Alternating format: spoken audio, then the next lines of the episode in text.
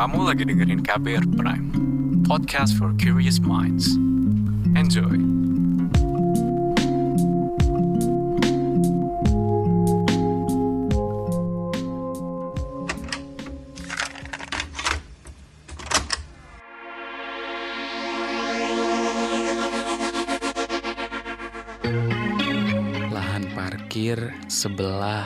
Lapangan bola voli malam hari di kawasan perkampungan Sukawati di Bali jadi latar obrolan saya untuk Love Bus kali ini. Ini kali ada Mami Rara yang ngobrol bareng saya. Iya, obrolan kali ini memang terjadi lepas satu pertandingan eksibisi antara OSIWA atau Organisasi Waria Bali bareng tim lokal. Kita berdua ngobrolin perkara bola voli yang dijadikannya sebagai ruang aman untuk merangkul teman-teman keberagaman identitas gender dan orientasi seksual. Mami Rara juga membagi pengalamannya sebagai seorang atlet bulu tangkis nasional dan pelatih internasional di Swiss.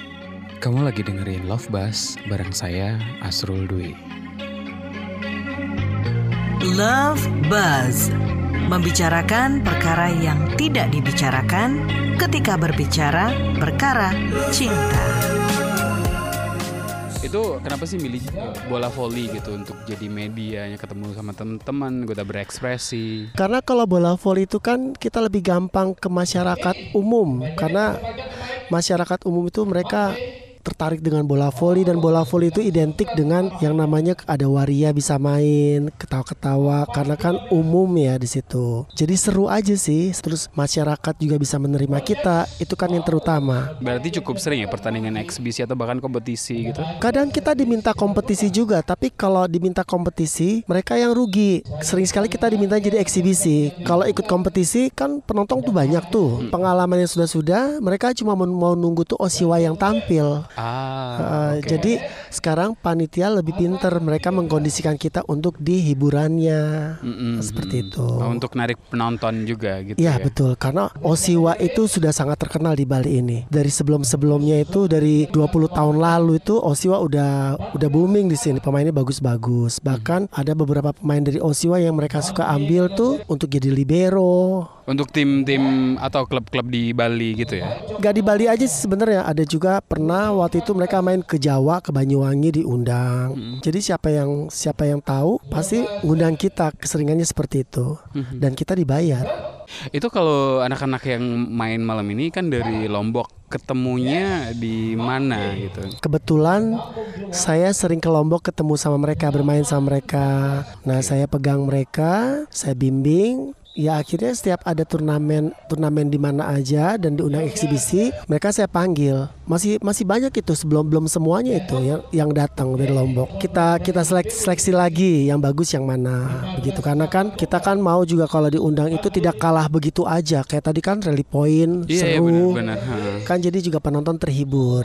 Biasanya kalau ada kompetisi gitu mereka disiapin dulu ada latihan atau enggak atau gimana biasanya? Kalau latihan kembali lagi ke merekanya, mereka sudah pada latihan tiap hari di sana. Jadi mereka tiap sore, waktu saya di Lombok juga, kita latihan sama-sama tiap sore. Mereka pulang kuliah, kita langsung latihan. Jadi ya otomatis sudah terbiasa kita main bersama. Kebetulan sekarang karena capek aja sih, jadi mereka mainnya agak sedikit kurang kurang sempurna lah gitu. Ah, ah, ah. Kalau Mirara memang biasa ikut tanding atau biasa berdiri di samping panggung sebagai pelatih. Kalau tadi kan ikut tanding tuh. Iya, sebetulnya enggak juga sih. Aku bukannya coach, bukannya apa. Aku cuman Hmm. seneng sama olahraga bola voli, seneng banget gitu. Dan aku merangkul adik-adik anak-anak itu biar kita sama-sama di bola voli, memberikan yang terbaik lah buat kita juga kan. Kita kan seneng tuh tampil kayak tadi tuh. Tapi sebelumnya aku malah di badminton, bukan di Nah, bola voli. Itu dia dari badminton ke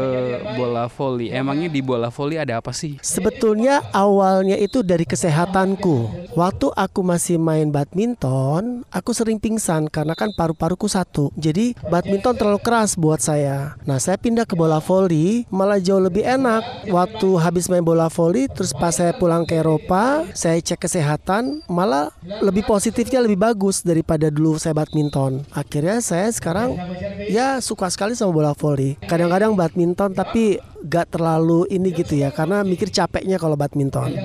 Apalagi kan sudah seumuran saya kayak gini kan kepala lima lebih bagus cari olahraga yang pas buat tubuh kita. Tapi nggak kangen kan di badminton cukup lama bahkan ke Swiss jadi pelatih di sana gitu. Enggak juga sih ya saya sudah nyaman di bola voli. Berapa kali saya dipanggil tuh kan untuk badminton bahkan diminta melatih lagi. Berat saya untuk melakukan kayak ke badminton gitu loh. Di Eropa tetap saya di- dipanggil ada beberapa klub minta saya ngelatih lagi tapi saya nggak bisa karena kan kalau turnamen di Eropa di Swiss itu liga itu mulainya mu- musim dingin. Nah saya nggak bisa tinggal di sana kalau musim dingin. Kalau musim panas liganya mungkin saya mau karena uangnya kan bagus di sana itu. Itu aja kalau dan kalau di volley sekarang aku juga banyak ngerangkul sih maksudnya membantu juga dalam bola volley di Bali di Jawa. Saya banyak membantu juga kegiatan-kegiatan di sini Hmm. Bahkan waktu PON kemarin tu- itu saya diminta sama tim Papua untuk jadi official tim Papua putrinya. Terus Proliga kemarin saya diminta lagi sama Petro untuk ikut bergabung. Tapi ya karena saya memang tidak suka terikat ya. Saya lebih suka begini aja gitu loh. Gak nggak beban. Kalau terikat kan kita beban. Saya cukup nyaman, cukup senang udah di, bo- di bola voli. Dari dulu berarti emang punya semacam panggilan gitu ya untuk ngajak ngerangkul teman-teman bahkan dulu kalau nggak salah waktu di badminton juga gitu kan suka nampung atlet-atlet Indonesia yang datang ke Zurich, eh, Swiss gitu ya. Oh, kalau kita bicara bi- badminton saat saat itu ya itu sekitar 20 tahun lalu ya. Saya kan jadi kepala pelatih. Nah, banyak rekan-rekan saya yang waktu itu sudah tidak dipakai lagi di pelatnas. Nah, saya panggil mereka itu. Mereka saya panggil untuk datang ke Eropa, ke Swiss. Saya yang urusin, tinggal di rumah saya sampai cari klub juga saya urusin. Ada mereka sekitar 3-4 tahun ikut sama saya. Waktu itu ada sekitar yang saya bawa Aras Razak, eh, Cynthia Tuan Kota, Holvi Depau, Jimmy Pohan, eh, sama Hogianto. Bahkan yang Hogianto itu pekerjaan saya atau posisi saya sebagai kepala pelatih saya kasih ke dia. Karena saya waktu itu sudah ada taraf kayak jenuh. Jadi enggak deh saya nggak mau badminton lagi seperti itu. Ceritanya kayak gimana sih dulu nyampe dari atlet nasional kemudian pindah eh, migrasi gitu ya ke Swiss ke Zurich jadi pelatih. Waktu itu saya dari tim dari tim nasional masih junior ya, masih sekitar 13 14 tahun itu udah masuk di Ragunan dulu. Kalau kita ada di Ragunan itu namanya udah, udah masuk tim nasional karena Pelatnas kan. pelatnas ya karena kita sudah dibiayain sama pemerintah. 6 7 8 tahun terus saya dikeluarin, dikeluarin dari sana. Terus saya ngelatih, sempat melatih di daerah Jawa Barat di Sumedang setahun setengah. Dari sana saya dapat jalan untuk ke Eropa tuh ke Swiss karena mereka perlu pelatih. Jadi saya ke sana, ke sana menawarkan diri, terus saya diterima, diterima untuk melatih di sana. Tapi dari klub kecil dulu, belum klub besar, masih mereka lihat gitu. Ternyata ada satu klub yang butuh pelatih, mereka mereka mau saya. Nah, anak-anak yang dari tingkatan kategori misalnya masih level bawah, saya latih sampai mereka jadi pemain nasional di Swiss itu. Dan saya satu-satunya pelatih yang tidak harus bermain karena untuk orang-orang maksudnya pemain-pemain yang ke Eropa, kalau dia mau jadi pelatih dia harus bermain juga. Tapi saya di situ tidak harus bermain, hanya spesial untuk jadi pelatih. Dan baru saya itu Itu berapa lama waktu itu berarti di sana? tujuh tahun ya sekitar tujuh tahun saya jadi kepala pelatih di sana itu. Tujuh tahun dua tahun sebelumnya saya masih pelatih biasa. Setelah itu saya mulai karir saya naik.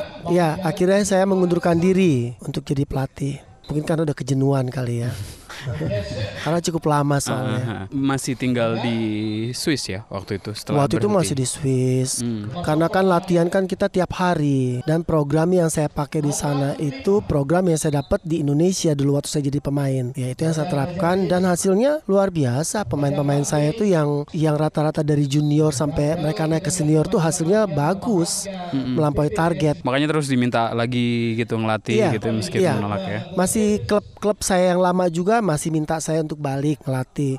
Terus ada beberapa klub juga minta saya ngelatih. Bahkan ada satu klub dari Jerman juga waktu itu minta saya ngelatih saya nggak mau karena saya udah nyaman di volley. Tapi waktu itu katanya sempat bawa atlet dari sana untuk ke Indonesia. Indonesia. Mm-mm. Oh iya, itu pas lagi zamannya kerusuhan itu ya tahun berapa itu? 97 98. 9798 ya. Aku bawa sekitar 30 orang kalau nggak salah itu. Itu aku kerjasama sama Garuda. Jadi aku bikin Summer International Camp di plus Indonesia. badminton di Indonesia.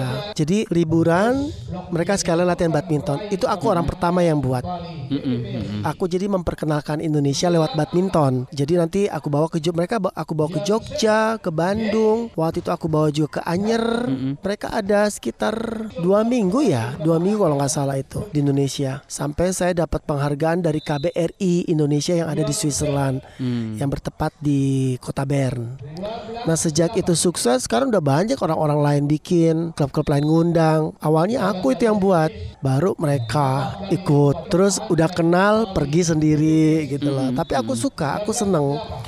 Berarti kan aku memberikan eh, dampak yang positif ya, bahwa banyak akhirnya pemain Swiss ke Indonesia untuk berlatih badminton. Hmm. Sampai sekarang. Itu jadi semacam misi hidup gitu nggak sih untuk ngasih dampak positif bagi orang sekitar gitu. Jujur aja nggak kepikiran ke situ aku saat itu. Aku hanya seneng aja. Seneng mereka tuh datang ke Indonesia untuk latihan badminton. Karena otomatis kan juga secara tidak langsung namaku makin naik. Karena itu kan yang datang bukan hanya orang dari kota aku tinggal atau klub dari kotaku aja. Seluruh Switzerland itu. Itu sebetulnya peminatnya masih lebih dari 30. Ah. Tapi karena kita aku berpikir kebanyakan, aku takut gak bisa handle, kita minimalis. Waktu itu udah sampai 50 50 berapa ya? Hampir 60 kalau nggak salah. Akhirnya saya minimalis jadi 30 orang yang berangkat karena takut aja gitu loh, takut gitu. Pas jalan juga tuh kita mau ke Pasaraya saat itu ya. Aku kerjasama sama satpam tuh. Kerjasama sama satpam security di, di Pasaraya. Anak-anak ini pakai baju sama semua. Iya. Iya, terus kalau mau jalan nggak boleh dari nggak mereka paling sedikit tiga orang atau berlima dan tidak boleh pisah. Boleh lima lima gitu loh pisah ke mana-mana. Tapi nggak boleh cuma berdua nggak boleh saya nggak kasih. Dan harus pakai baju semuanya ada tulis Swiss in, Switzerland Indonesia Camp. Seru sih, seru banget ya gitu loh. Di sana menetap sudah cukup lama kembali ke Indonesia Ya. gitu ada adjustment gitu nggak sih ketika kembali di Indonesia gitu kan waktu balik berarti udah mulai transisi ya Hmm. Sudah, Iya. sudah. gimana tuh waktu itu Ya waktu itu aku kan lebih banyak di Bali ya. Hmm. Karena aku ngerasa Bali lah tempat yang tempat yang tepat buat buat aku pribadi gitu. Terus aku juga saat itu sedikit belum diterima sama keluarga. Cukup lama, cukup lama aku tuh berjuang. Tapi aku berusaha memberikan yang terbaik dalam arti prestasi Mm-mm. Dalam hidupku apa yang aku kasih gitu. Dan itu aku buktikan. Kayak badminton saat itu untuk LGBT kalau main itu kurang kurang 100% diterima. Mereka suka ih apa sih? Gi- Matanya tuh kayak gimana gitu kalau ngeliat kita-kita main. Tiba sampai saya yang datang tuh. Saya yang datang mereka bingung. Nih kok ada bencong main bisa kayak begini gitu kan. Kan mereka nggak tahu aku mantan pemain. Menang sampai diajak tarkam aku lawan laki-laki. Menang lagi. Akhirnya aku nggak mau lagi ikutan tarkam. Terus sampai teman-teman di kelungkung. Kak, sini main dong, tapi jangan jangan lincah-lincah ya soalnya kita masih masih tutup apa? Belum buka belum buka jalan dia bilang gitu. Belum buka lobang. Siapa yang mau ngelarang saya di badminton? Hak-hak saya dong. Saya main sama juara tarkamnya di sana, saya kalahin. Alhasil mereka sekarang welcome sampai sekarang. Jadi di badminton bisa aku bilang yang buka jalan biar kita tuh bebas bermain itu aku. Aku yang yang buka jalan itu. Yang tadinya kita dicibir-cibir, sekarang menyatu semua. Kalau kita datang, aku datang ke lapangan badminton, aku lihat udah menyatu, udah bagus. Kalau zaman dulu tuh masih ada kayak 20 tahun lalu tuh masih ada kayak skat-skat begitu. itu kan di masyarakat umum ya penerimanya sekarang di Bali khususnya gitu ya sudah cukup bagus gitu. Tapi kalau di pelatnas gitu sebagai atlet queer yang dianggap berbeda itu kayak gimana sih? Eh gini, kalau aku bicara zamanku ya, zamanku tuh tahun 80-an tabu tetap aja tidak sebebas kayak zaman sekarang. Kalau zaman dulu biar kita ada prestasi tetap kurang gitu loh. Tapi kalau zaman sekarang kayaknya kalau aku lihat lebih open minded sekarang. Yang penting tuh prestasi. Mereka tidak lagi hidup dalam tidak lagi menggubris dalam kehidupan privasinya seseorang gitu loh. Kalau aku lihat sih seperti itu ya sekarang lebih lebih lebih ada ya udah modern lah cara berpikirnya. Mhm. Ah, bagus deh kalau buat saya sih. Itu teman-teman yang dulu di platnas gitu atau atlet-atlet sekarang Ah. juga udah mulai menerima atau terbuka ya. Sudah, sudah, sudah. Kayak baru-baru ini kan aku baru pulang dari Surabaya kan. Kebetulan saya punya ipar kan juga bisa dibilang pemain terkenal di masanya. Kita sama-sama bersama di badminton waktu itu. Istrinya juga adik saya itu pemain nasional juga. Jadi memang kita ruang lingkupnya ya di situ-situ aja. Saya kan sudah lama tuh nggak pernah mau di badminton disuruh ngelatih. Nah kemarin dia datang sama anaknya, minta anaknya minta langsung, mami, ayo dong ikutan ngelatih gitu. Nah karena mereka yang minta, jadi saya turun tangan. Akhirnya secara nggak langsung, kayak kemarin saya di Surabaya, saya ketemu Sony Dwi, Kan- Dwi Kuncoro, ketemu lagi yang lain-lain. Waktu di Bali saya ketemu lagi sama Ricky Subagja Ah, oke. teman-teman zaman dulu gitu loh. Ya udah udah pada tahu. Bahkan saya dengar dari Marlev juga sampai Haryanto Arbi telepon. Eh, ada nama kita tuh waktu itu disebut. Oh iya, kan saya pernah satu tim sama mereka masalahnya. Mhm. Ya Marlev bilang oh, kita sekarang udah biasa kok. Udah asik lah, udah udah kayak keluarga sekarang, udah bisa menerima. Ya puji Tuhan, akhirnya saya hubungannya baik setelah belasan tahun. Ada sekitar 12-13 tahun itu. Saya nggak ngumpul sama mereka. Berarti hitungannya sekarang tuh udah menetap di Bali gitu ya. Iya, Masih juga bolak-balik ke Swiss juga nggak sih? harus. Kenapa tuh? Ya kan saya menikah di sana. Aha, oke, ya. Ya kebongkar deh. Gimana tuh ceritanya dulu ketemu suami? Kebetulan orang yang menikah sama saya itu orang yang paling baik banget, sekeluarga paling baik. Orang yang pertama yang saya kenal dia itu. Terus dia juga yang membantu saya waktu saya operasi paru-paru. Makanya paru-paru saya- paru-paru saya kan cuma satu. Mm-mm. Terus dia juga yang membentuk diri saya sehingga saya punya prestasi dalam hal olahraga, dalam bidang olahraga. Hmm. Jadi keluarga besar saya di Swiss cukup andilnya besar dalam dalam kehidupan saya. Cerita Ah. ketemu dengan suami. Ya ketemunya di Swiss. Mm-mm. Pertama kali saya ejek Swiss saya ketemu sama beliau. Oh, oke. Orang pertama yang saya jumpa di sana itu beliau. Bahkan dokter yang menganalisa penyakit saya itu kakaknya beliau yang mengeluarkan statement bahwa saya harus dioperasi dan saya mungkin kalau dalam ilmu kedokteran tidak bisa hidup lagi itu kakak ipar saya. Ya tapi kan ya semua itu kita kembalikan lagi sama Tuhan kan. Kalau dokter bilang begini tapi kalau rencana Tuhan beda ya kan semua tinggal tinggal ya kita usaha aja. Puji Tuhan akhirnya sampai sekarang ya saya bagus. Saya bisa apa namanya olahraga. Cuman harus dapat olahraga yang pas buat kesehatan saya. Ya saya dapat itu di volley. Di olahraga lain badminton capek terus beban lagi kalau di badminton tuh saya karena bebannya gini misalnya saya main sama si A si A atau saya mantan pemain kalau saya menang mereka biasa orang dia dulu pemain Oh, oke. Coba kalau saya kalah, beda ya. iya kalau saya kalah, yes, yes gitu kan. Gimana ya perasaan? Aduh, udah nggak pernah latihan, kalah lagi. Nah kalau di volley kan kita bermainnya berenam dan buat saya sah-sah aja saya kalah sa- kalau kalah atau menang gitu kan, karena belum tentu saya aja yang jelek mainnya. Buat saya pribadi lebih banyak ke, bo- ke bola volley deh, poinnya untuk untuk saya gitu loh dibanding badminton. Lebih ada sense of belongingnya gitu di Iya. volley karena tim gitu ya. Iya, karena kan kalau di badminton saya menang, ah orang dia pemain nasional, wajar dia mantan pemain gitu. Kalau saya kalah, uh gitu kan. Itu sense of pride-nya mungkin atau e- ego-nya ya. Iya, ada. Di satu sisi saya udah nggak ngerasa berkompetisi. Tapi kan orang kalau kita bermain mau nggak mau kan kompetisi itu ada. Walaupun bukan kejuaraan dunia, siapa pun yang main pe- pengennya menang. Mana ada yang mau main kalah, ya kan? Nah itu kan saya berat ke situ nerimanya. Saya nggak cari menang nggak cari kalah, tapi kan harus ada kalah dan menang. Nah cuman ya itu tertekannya saya kalau saya menang, ala biasa mereka eh, dia punya reaksinya gitu. Tapi kalau saya kalah, sayanya yang Berarti penting banget ya kemenangan gitu buat Mami Rara. penting gak penting sih dibilang penting ya enggak dibilang enggak ya penting. Gimana ya tergantung. Kecuali kalau saya kalah tapi mereka tidak ada yang reaksi yang ih ih gitu-gitu loh. Ya anggap aja latihan. Tapi kan jarang banget biar latihan juga mereka fight banget mainnya jadi lebih beban Apa sih yang mungkin bisa diambil ya pelajaran gitu, dalam olahraga, pertandingan, kompetisi gitu. semua cabang olahraga itu mem- membutuhkan persiapan Mhm. dan dalam cabang olahraga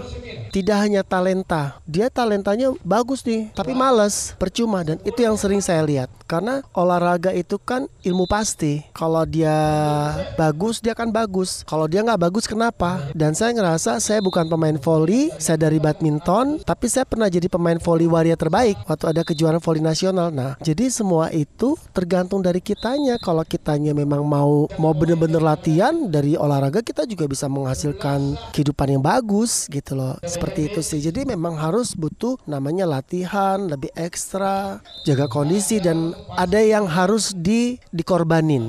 Karena kita jadi atlet itu banyak mengorbankan diri juga. Jadi pelatih juga banyak mengorbankan diri juga.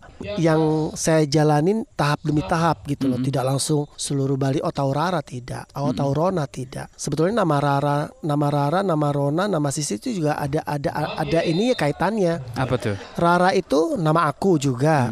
Eh, Rona itu sebetulnya di- untuk, untuk di entertain. Sisi itu di Banyuwangi aku pakai nama aku juga pemberian dari keluarga aku di Swiss. Nah Rara nama itu aku ambil dari film yang aku mainin. Cewek itu namanya Rara. Oh, oke. Nah pas aku tampil-tampil kalau volley aku pakai nama Rara. Tapi di Bali orang lebih tahu Rara daripada Rona. Rona orang taunya itu di apa di entertain. Di Banyuwangi taunya Sisi, nggak tahu Rara, nggak tahu Rona. Sisi itu artinya apa? Sisi itu sebetulnya nama ratu dari Austria. Nama ratu yang cantik, yang baik, murah senyum. Nah, itu nama itu dikasih sama keluargaku di Swiss. Mhm. Kebetulan kita lagi nonton film itu, aku di rumahku nonton film itu, keluargaku juga lagi nonton film itu. Besoknya ketemu aku nonton film Sisi. Aku juga lagi nonton film Sisi semalam ngomong, "Ya udah kamu aku- kita kasih nama Sisi aja deh." Akhirnya sampai sekarang. Hmm, that's so sweet. kan suami kan berarti di sana nggak diprotes gitu karena long distance atau udah biasa long oh distance? enggak, waktu aku di Eropa juga, aku nggak tinggal sama suamiku satu rumah. Jadi aku dikasih rumah sendiri, dikasih mobil sendiri, kehidupan dengan kehidupanku sendiri. Mm-mm, mm. Suami hanya mantau aja dan aku menjalanin dengan baik. Semua yang dia dia percaya itu aku jalanin baik dan aku tunjukin bukti hasilnya. Jadi walaupun sekarang aku di Indonesia dia di sana, dia percaya dan aku selalu kayak ini anak-anak datang, aku telepon kan kayak tadi. Aku te- aku telepon nih anak-anak udah datang. Aku kenalkan, aku selalu kenalkan sama suamiku ini entah berondong-berondong, entah siapa, aku kenalin ini. Ya. Ini aku lagi sama pejabat ini. Ini aku di volley. Ini aku keluarin uang buat ini. Jadi aku tetap laporan. Tidak aku tutup-tutupin, tidak mau. Jadi dia harus tahu apa kegiatan saya. Saya mau nyanyi, saya mau apa, dia harus tahu. Hanya satu main film yang nggak boleh. Kenapa tuh kalau main film?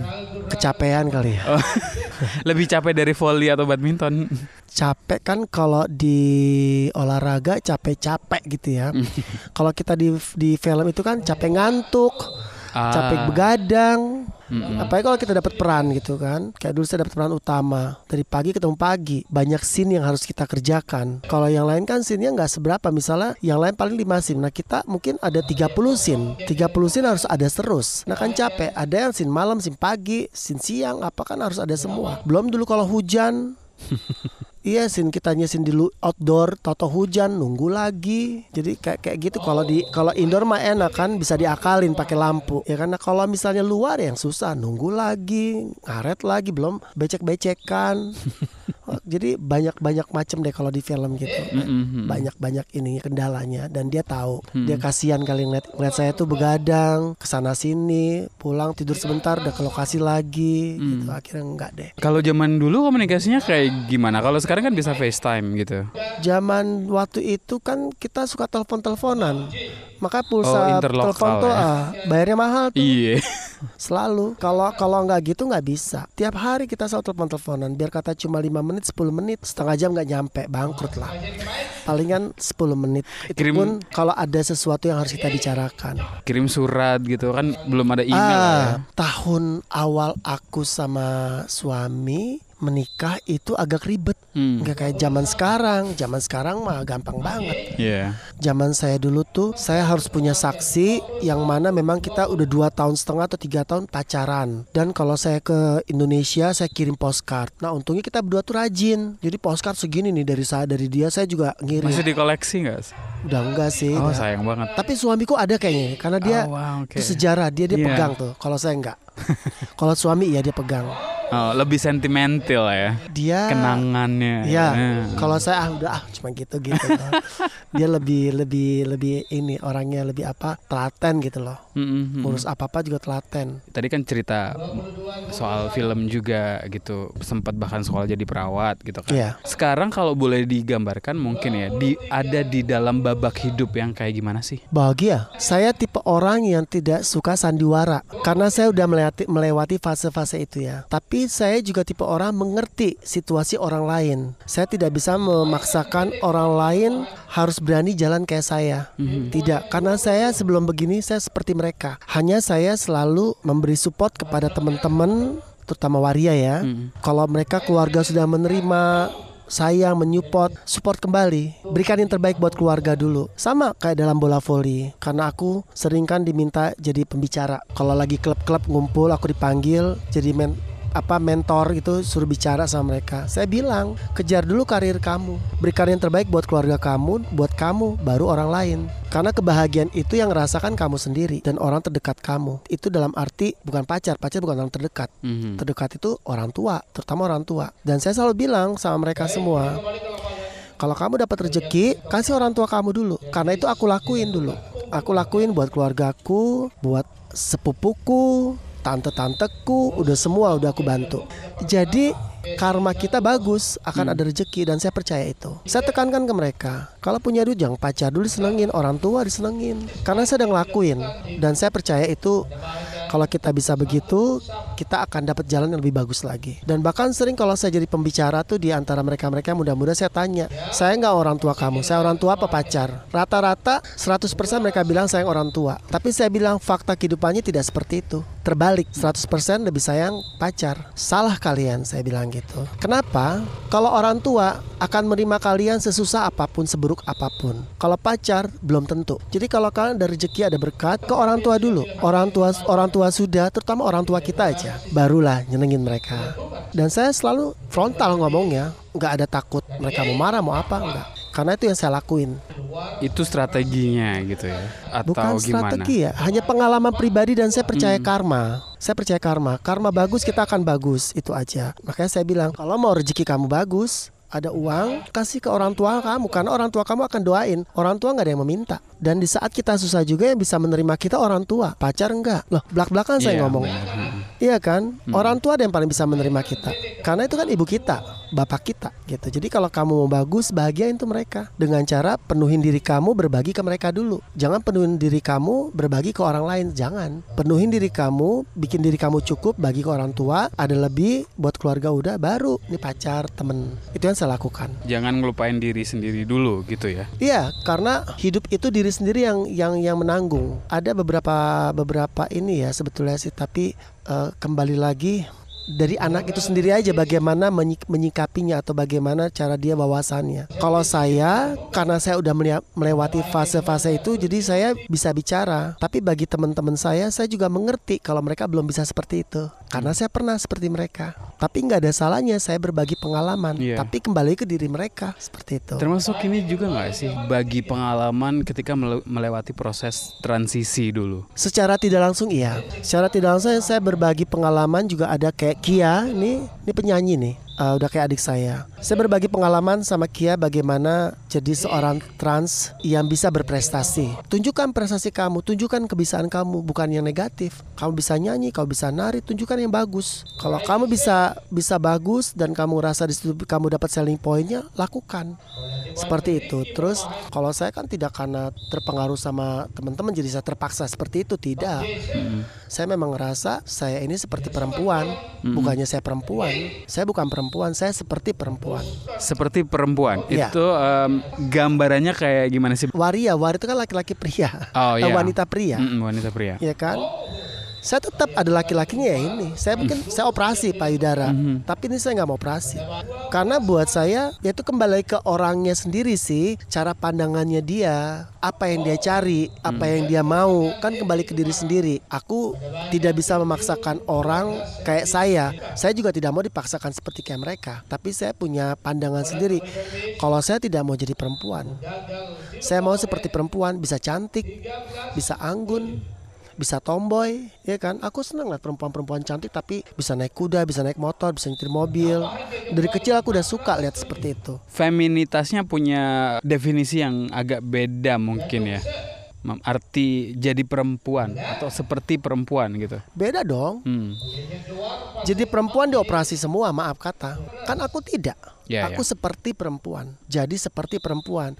Jadi perempuan totalitas, Mhm. totalitas. Kalau aku tidak, jadi seperti perempuan. Tapi seperti aku bilang kembali tergantung dari kembali ke anak itu sendiri. Tapi saya bisa mengerti. Kalau Mami Rara sendiri proses penerimaan terhadap diri sendiri udah punya kesadaran gitu bahwa aku pengen jadi seperti perempuan, gitu. Sementara kan sekeliling kan pasti persepsinya Betul. beda. Nah Gimana? itu butuh proses, tidak segampang itu. Itu yang saya bilang. Sekarang saya tidak ada kebohongan sandiwara dalam diri saya, karena saya sudah mele- melewati fase-fase itu, seperti yang tadi saya uh, utarakan sebelumnya. Nah buat teman-teman yang bisa belum bisa seperti saya, saya mengerti, karena saya pernah pernah mengalami hal itu. Jadi saya kembalikan lagi ke mereka, ya cari kebahagiaan kamu. Yang merasakan bahagia itu kamu sendiri, bukan orang lain. Yang sedih kita, yang merasa bahagia kita, yang keluar air mata kita yang paling menderita diri kita karena saya mau cari apa yang buat saya bahagia apa yang buat mau buat saya bahagia nah itu orang pribadinya sendiri yang harus mencari. Gitu, seperti itu gitu loh. Ketemu arti kebahagiaan itu susah nggak sih buat Mami Rara? susah dong. Itu seperti target hidup Ah, ya. oke. target hidup. Kita mau bahagia bukan dalam hal materi aja ya. Iya. kejiwaan kita juga. Sekarang saya apalagi harus saya sembunyikan Seluruh keluarga saya udah tahu Ngapain lagi saya harus sembunyi-sembunyi depan orang-orang Saya pernah ditolak sama keluarga Saya kuat Ditolak sama orang masa saya nggak kuat Yang paling berat kan keluarga Buat saya orang di luar keluarga nggak nggak berat Bener nggak? Mhm. Nah keluarga aja saya udah bisa tak taklukan dengan saya memberikan prestasi dengan saya juga berusaha memberikan mereka kebahagiaan membantu mereka. Dan kalau mereka masih nggak mau terima ya saya mau apa? Masa karena mereka saya harus ngerubah jadi saya suka perempuan? Nggak mungkin dong.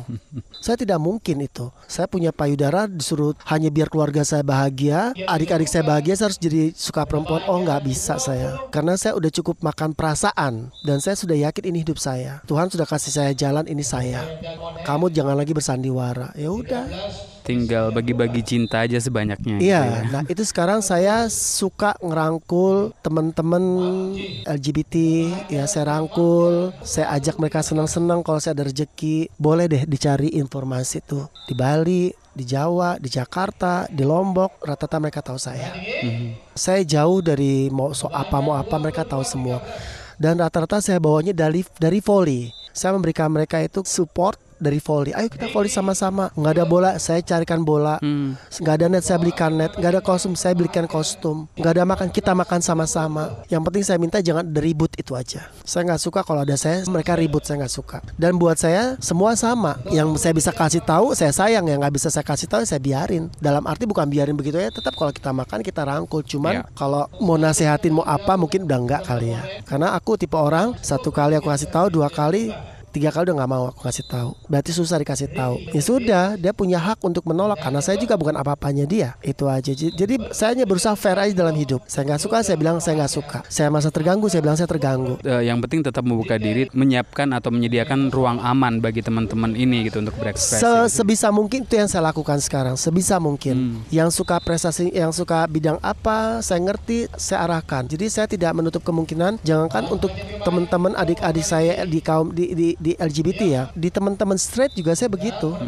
Saya kasih tahu tadi kan sudah bilang kan kalau mau punya prestasi kejar kejar yang benar. Dan mau jadi orang bagus mau jadi orang sukses banyak pengorbanan. Pasti. itu itu bukan untuk kaum kita aja semua. Dan itu saya lakukan juga sama mereka. Dan ketemu mereka aja saya bilang bukan berarti saya ngobrol dekat sama kalian saya berubah jadi suka perempuan. No. Kalian tidak menerima saya tuh. Silakan. Kalian mau menerima saya asungkara puji Tuhan Iya kan, kamu juga punya sisi jelek, saya juga punya sisi jelek. Semua tidak ada yang punya sisi bagus semua. Jelek bagus itu selalu ada. Tinggal bagaimana kita menempatinya aja. Pertanyaan terakhir, Mami. Hmm. Arti cinta buat Mami cinta Rara apa? cinta cinta cinta cinta cinta cinta aduh kalau cinta itu kadang-kadang kita cinta tapi kita nggak sayang buat saya sayang tuh lebih kuat daripada cinta tapi kalau bisa dua-duanya berarti bagus kayak aku mencintai suamiku aku mencintai men- menyayangi suamiku. Ih aku sayang banget sama ini. Kita nggak mencintai motor kita tapi aku sayang banget sama motorku ini. Bener gak? Kalau cinta buat aku tidak terlalu keras. Tapi kalau sayang wih kayaknya susah untuk kita buang gitu ya. Kadang-kadang udah nggak ada cinta tapi masih sayang, yang patah hati. Iya kan cinta udah nggak ada tapi nggak bisa move on. Benar benar benar. Bener nggak? Karena Iya. dia masih ada rasa sayang, cinta udah nggak ada. Kayak kayak begitulah. Jadi tergantung aja. Cinta adalah juga sesuatu yang indah, tapi rasa sayang adalah yang paling terindah. Salah satu dari sekian hal yang saya ambil atau saya pelajari dari obrolan bareng Mami Rara tadi, kita nggak perlu menunggu orang lain untuk memvalidasi keberadaan atau eksistensi diri kita. Karena kalau itu kita lakukan, artinya kita nggak menghargai diri sendiri. Itu sama saja dengan merendahkan diri kita sendiri. Love Buzz membicarakan perkara yang tidak dibicarakan ketika berbicara perkara cinta.